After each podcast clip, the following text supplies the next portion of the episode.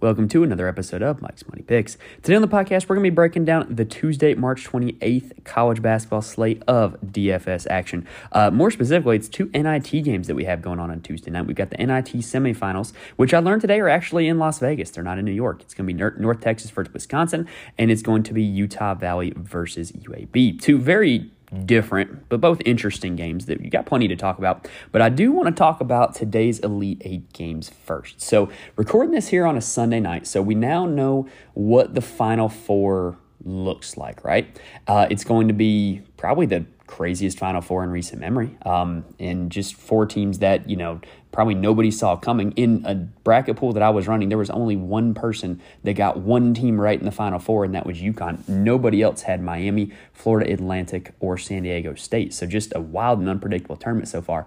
But y'all, today, kind of the basketball didn't take center stage. Like, you know, the end of the Creighton San Diego State game is what everybody's talking about, and whether or not the play on Darrion Trammell was in fact a foul. And I gotta say, I thought Jay Wright did an outstanding job on the broadcast in between games of explaining from the coach's perspective what coaches want to see during the games from officials, right? Like that foul like I'm saying foul because it was called a foul, but I thought it was definitely the contact warranted a foul. But I agree 1000% that you could bring up clip after clip after clip from that game of contact that was at that level or higher and not called a foul. And, and, as a coach, all you really want is consistent rules and consistent officiating on both teams uh, on what's not or what is a foul. And I, I thought that that is where that play failed was you know, that amount of contact had not been called a foul numerous times early in the game. Because one thing we do as coaches, or at least this is something that we do on our coaching staff, you know, because I do coach high school basketball.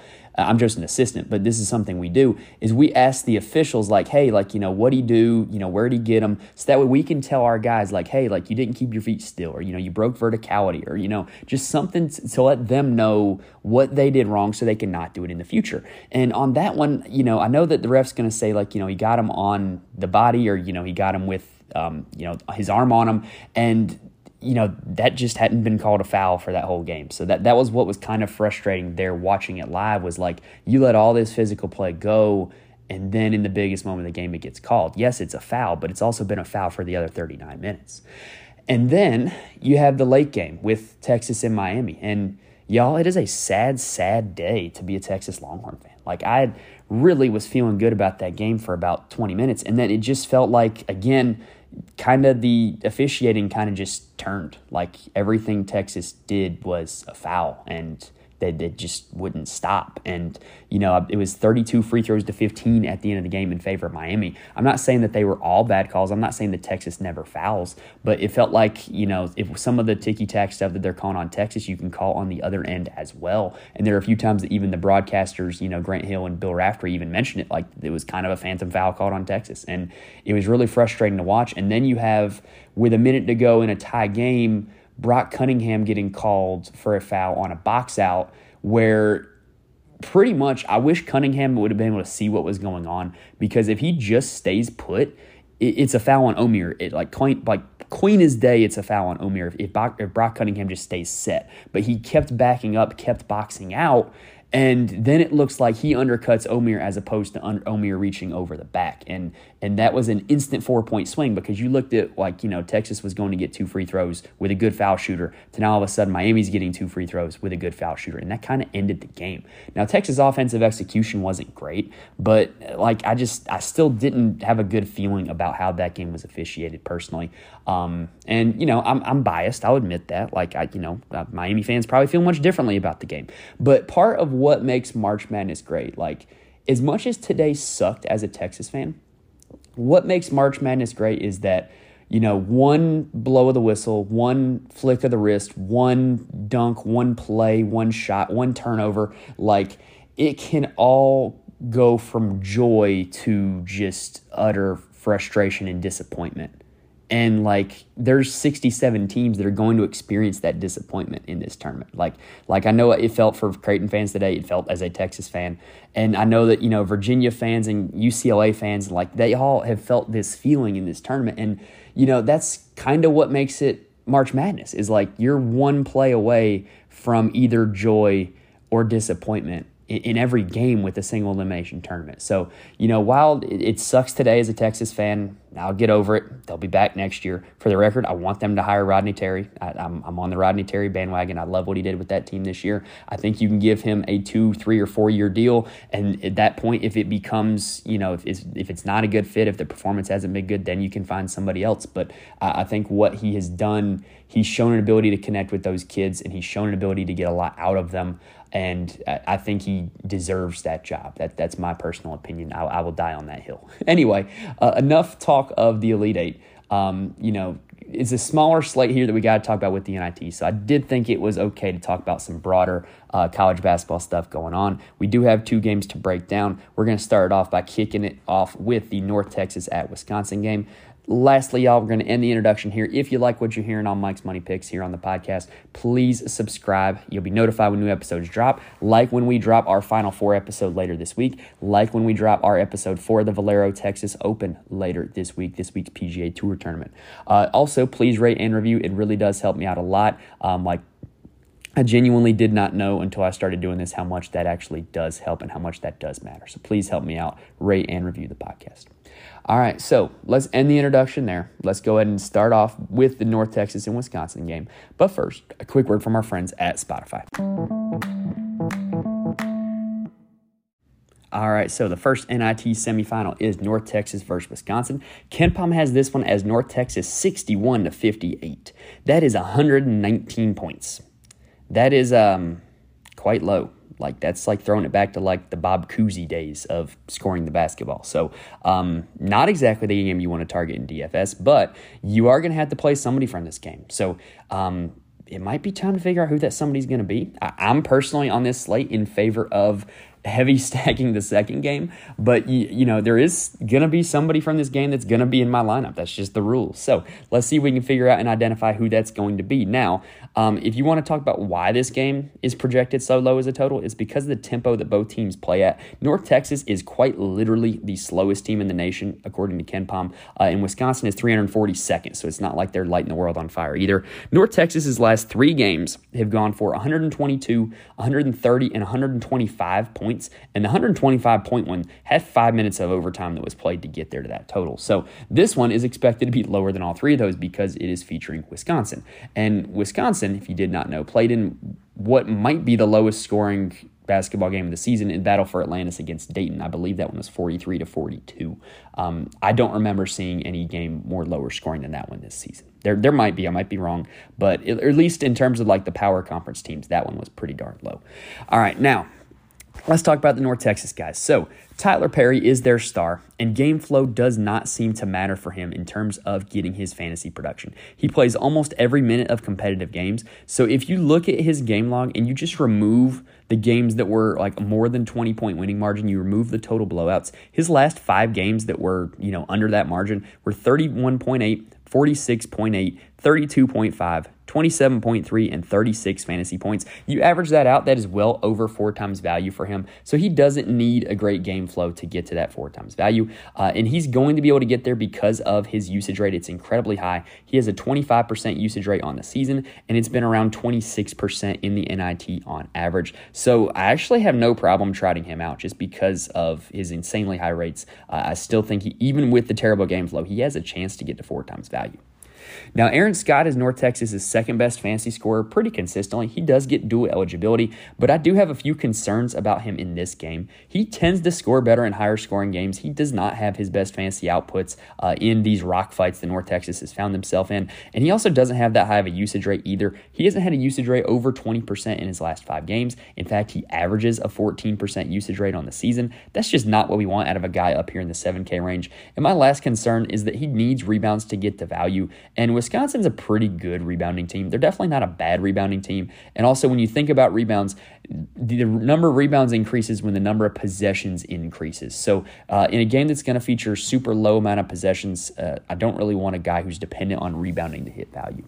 Now, I'm much more interested in Kai Huntsberry on North Texas. He's second in usage for North Texas on the season. He's hit four times value in three of his last five. He has a pretty big 23.5 assist rate, uh, 23.5%, that is. Um, he's also candidate to see huge usage if Tylor Perry were to ever get in foul trouble. Um, it, all of it would just go straight to Huntsberry. So I'm not saying that's going to happen, but like there's a pathway to him getting to five and six times value where I don't think that pathway exists for Aaron Scott.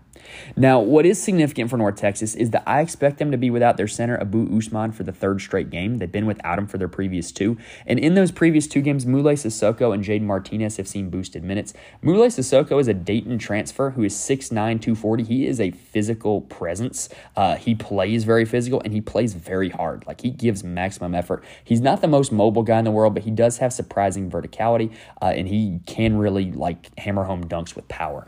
Now, against Oklahoma State, I was very impressed by him. He played 34 minutes and had 33 fantasy points. I had him, you know, on DraftKings for that. Um, for that slate, and he was like 5% owned and like just absolutely crushed it. You had to have him in your lineup if you wanted to win big. Um, now, he actually doesn't have um, bad rates at all.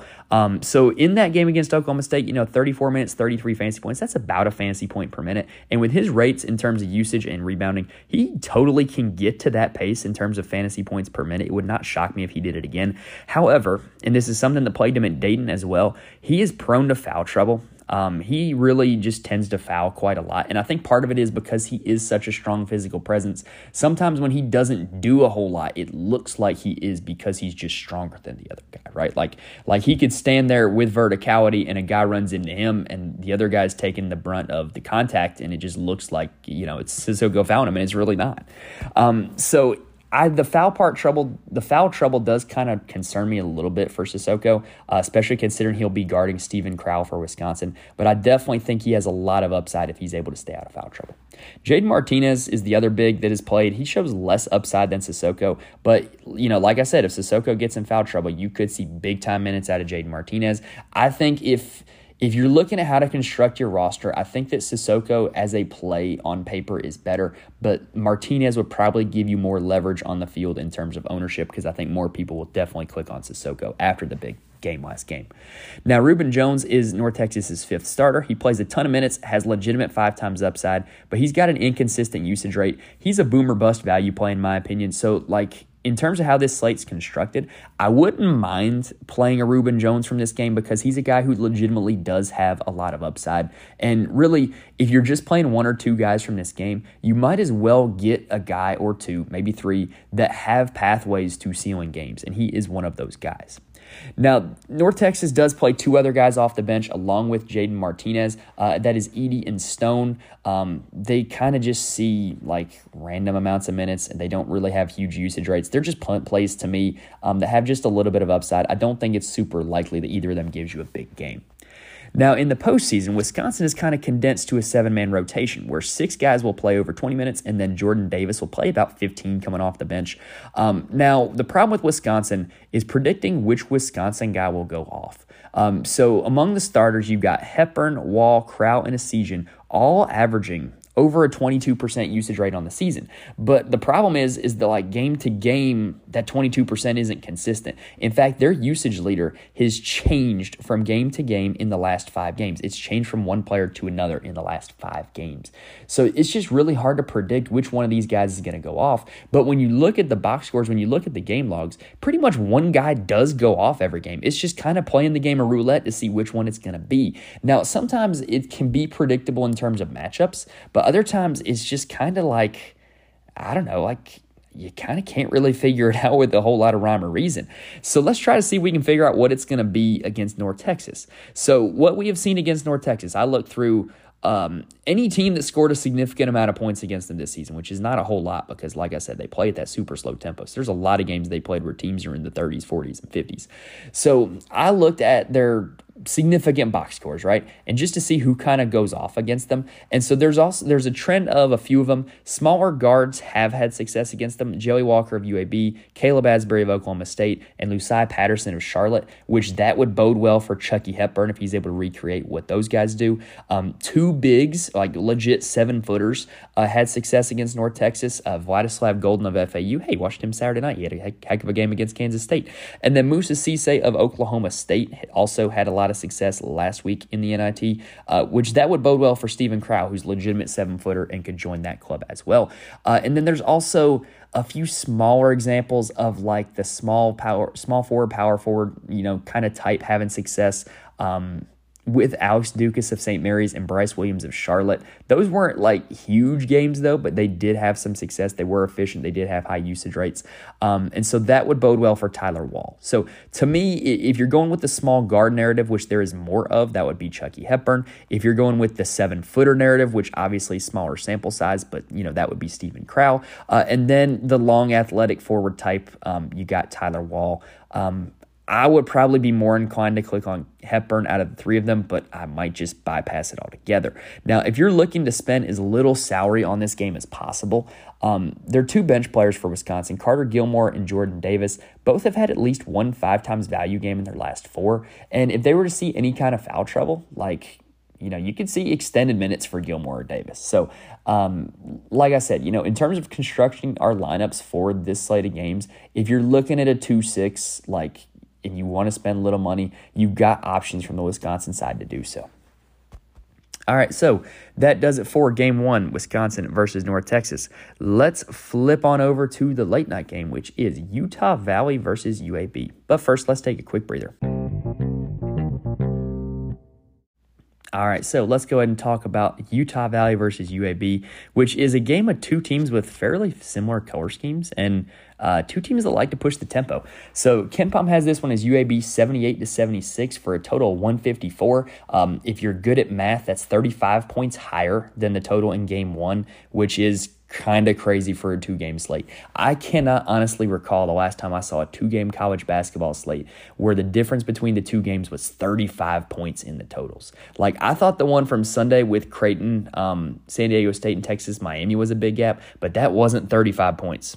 So, anyway, let's talk about this one. So, both teams are in the top 50 in tempo, um, and both teams really have fairly consistent rotations, so it's actually not a hard game to find people to target from. However, the guys in this game are much more expensive than the other one on average. So for Utah Valley, they're pretty starting five heavy. Aziz Bandaogo, is the highest priced Utah Valley player on the board. He is a hyper athletic seven footer who sees a lot of usage in ball screen action or as a guy rolling to the rim or cutting to the basket. Um, and he just, he's really good. Like, I had not watched Utah Valley until their last game against Cincinnati. Um, and I did watch that one, and I was really impressed by this guy. I think he has an NBA future. Um, you just don't see seven footers that move like he does. And I think if he polishes off his jump shot a little bit, he's going to be able to play in the NBA. Now, what I do like about about Bandaogo is that UAB is not a great offensive rebounding team, and he has an 11% offensive rebounding rate, so he definitely has a pathway to a ceiling type game here against UAB. Now, Trey Woodbury has been absolutely on fire this postseason for Utah Valley. He has six straight games over 31 fantasy points, and three of those six are over 40 fantasy points. And in that span, he's averaging about a 25% usage rate, which is more than his season average, because Justin Harmon is actually their team usage leader on the season. Harmon has hit four times value in four of his last five games, and what I really like is that he's taken 14 shots in three of his last five games. So, what you're seeing is with Woodbury and Harmon, two guys that are currently taking a lot of shots, have a lot of usage on the season, um, and it's held up in the NIT and in their conference tournament, and are in a game that's going to be played at a fast tempo where a lot of shots are going to be taken. Yeah, I don't mind either Woodbury or Harmon, and I think you can actually stack them together. Now, Tim Fuller for Utah Valley is their starting power forward, and he has one dud game against Colorado that I think actually really helps us out a lot. I think that one dud game is really bringing his price down. Um, and so I think that definitely makes him an easier piece to fit into your lineups at the forward position than a lot of other guys that are options. He's had over four times value in three of his last four games. Um, and so I think that that deflated price tag is helping him out quite a bit. He definitely has a pathway to five times value. Now, Le'Tre Darthard is a regression candidate. He's kind of their fifth starter, um, the, really the last significant guy I'm going to talk about for Utah Valley.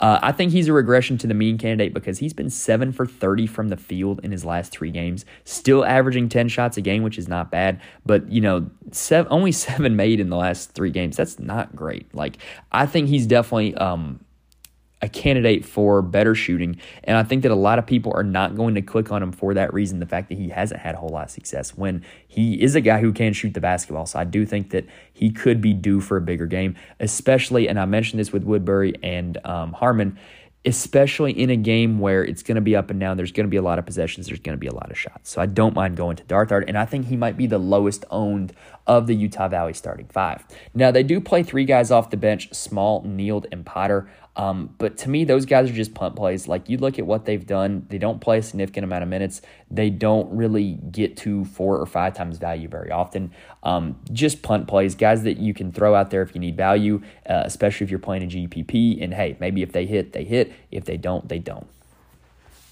All right, now let's switch on over to the Blazers of UAB. Side note, you may have heard this, you may have not, but Conference USA has only lost one postseason game so far. Between Charlotte winning the CBI, FAU making it to the Final Four, UAB and um, North Texas making it to the semifinals of the NIT, that conference has had a better postseason performance than just about anybody. And I really think that's a sign of how strong that league was this year. I think you had five teams with um, Florida Atlantic, UAB, North Texas, Middle Tennessee, and Charlotte, who are all legitimately good basketball teams. And I think it's going to be interesting to monitor next year. Does Conference USA get consideration as a two bid league, depending on how those teams perform? Anyway, let's go ahead and talk about this game for UAB before we get ahead of ourselves. So, no one on the slate in my opinion, has the ceiling of Jelly Walker for UAB. He's he's listed on DraftKings as Jordan Walker, but he goes by Jelly. Just trust me on that one. Now, Jelly Walker has a massive 30% usage rate and 34% shot rate on the season. The 34% shot rate is ninth in the country. It's quite a lot. Now, he also has had some big games in the last two months. He's had five games over 40 fantasy points in February and March. Um, he also had a few games in there where he missed. Uh, and he also had a few games where he left early with injury. So I think you can kind of just throw away the bad performances if you just look at the good. He should be priced much higher. That shot rate and that usage rate in a game of this tempo, like you could see a legitimate 60 fantasy point performance against or for Jelly Walker. I don't think it's necessarily going to happen, but I think that there's a legitimate pathway to it where a lot of other guys in this slate don't have it. Now, Eric Gaines is a guy for UAB who's had back to back four times value games, and he is the fade Walker play, right? He is the guy that has his best games. If Jelly Walker is injured or you know gets in foul trouble, that's when Eric Gaines comes through with his best games. So I definitely don't mind him. I think if your strategy is that you're going to fade Jelly Walker, it's probably best to put Eric Gaines into your lineup for that leverage. Now Trey Jemison is another UAB Blazer who has back to back four times value games. Uh, he's six eleven, so in both of the games that he's played well in, he's had significant size advantage down low. We talked about, well, I don't think we talked about on the podcast. I think we talked about on Twitter how Vanderbilt's interior defense without William Robbins was just not good. And so he was really able to do a lot down low against Vanderbilt. Uh, and so I don't think this is necessarily the best spot for him against Utah Valley, though, because he's not going to have that size advantage against Aziz Bandaogo. And so I don't really think this is the best spot for him, you know, for a guy that uses his size to go up against a guy that's bigger than him. Now, KJ Buffen plays the power forward position for UAB, and he plays a ton of minutes, but I, I'm not super excited about KJ Buffen. When you look at the recent performances, Jemison has been better. Uh, he's shown more upside. He's had higher usage. Um, but I, I, don't know. I kind of think that if you want to fade Jemison, Buffen's, Buffen's an option. And also, I kind of think that foul trouble could be an issue for either of these two guys, specifically Jemison, because Aziz Bandaogo draws a lot of fouls. And so if Jemison does get in foul trouble, like that opens up minutes for Buffen as, you know, a little bit more usage. It also opens up the two bench bigs, Javian Davis and Ty Brewer. Now, what I really like about Davis and Brewer is that all four of the UAB bigs, Jemison, Buffen, Davis, and Brewer included, all average over a 10% offensive rebound rate, and Utah Valley is outside the top one, the top 200 in offensive rebounds allowed. So you're looking at, you know, kind of this is the spot where Utah Valley can be attacked, and you're looking at four guys who all have a chance that could do it. Now, I particularly like the upside of Javian Davis. He is the third highest usage rate on the team behind Walker and Gaines, but the problem is he only averages 15 minutes a game. If you ever see a game where Javian Davis gets to like 25 minutes, he could really have a ceiling performance. And like I said, this is a game where you could potentially see foul trouble for Trey Jemison. So I really think that there is a lot of upside for Javian Davis. I'm not saying that he's a safe play. I'm not saying he's an optimal play. I'm not saying he's a guy that you should play, but I'm saying that there is a pathway for Javian Davis to have a big game here in this one. And on a small slate, a two game slate. If you're playing a GPP, you want a guy like that into your lineup because if you're going to win it, it's going to have to be with a guy like him who goes bananas and you know has low ownership as well, kind of like Moulaye Sissoko did last week in on that NIT slate. Now, lastly, there are two other guys for UAB worth mentioning, and that is Ladarius Brewer and Tony Toney. You know, first team all name selection there for Tony Toney. They've both shown upside. You know, they both have four times value games in their game logs, but they just have incredibly inconsistent minutes. You don't really know what they're going to do. So, what I'm really looking at over the course of this whole slate is I think that I might actually go get my value plays from the North Texas Wisconsin game, as crazy as that sounds. I think that there's guys in that game in the lower price ranges that have a better pathway to four times value or five times value than in the UAB Utah Valley game. And so what I'm probably looking at is, you know, building through those value plays and then spending up with like a Jelly Walker or um, uh, for Utah Valley or um, uh, Justin Harmon for Utah Valley or a Trey Woodbury for Utah Valley, right? Like, I think the spend ups should come from this UAB Utah Valley game, and the value should come from the North Texas Wisconsin game. That's kind of what I'm thinking right now. I'll have to sit down when I actually make my lineups and figure out exactly what I want to do, but just kind of my impressions right now, that's probably where I'm going to go with it. And I do like the upside of Javian Davis at UAB. He's definitely going to be featured somewhere in there as well. All right, that does it for game two of the night. And that does it for this preview of the NIT semifinal DFS action on DraftKings for Tuesday night. As a reminder, please hit the subscribe button. I'll be back later on in the week talking Final Four. Uh, I will also be back later on the week talking the Valero Texas Open. Uh, next week, if you did not know, is the Masters. We're going to have a lot of content coming your way for the Masters. So if you want to kind of, you know, dip your toes in playing DFS fantasy golf or, you know, betting on the golf market or, you know, something like that, check out my preview for the Valero this week. Um, and then that way you'll kind of be well versed on what to expect for the Masters um, a week later. Consider it kind of like a warm up week for, you know, betting or DFS for golf. Uh, anyway, that does it for this episode, guys. Like I said, Sunday night, still kind of heard about my Longhorns, still kind of bitter but hey, it'll be all right. Uh, now, now it's on to um, the third season of college basketball. You got the regular season, you got the postseason. Now it's portal season. So it's going to be time now that you know, as a fan of a team who's been eliminated from the tournament, who are we going to be identifying in the portal? Who are we going after? Who you know, who are we going to be keeping? Who are we going to be losing? And that that kind of makes for an interesting part of being a college basketball fan nowadays as well. So um, anyway, I'll be all right. but let's go ahead and let's end the episode there. Best of luck to you guys in all your DFS endeavors. Thank you guys for listening, and I will see y'all next time.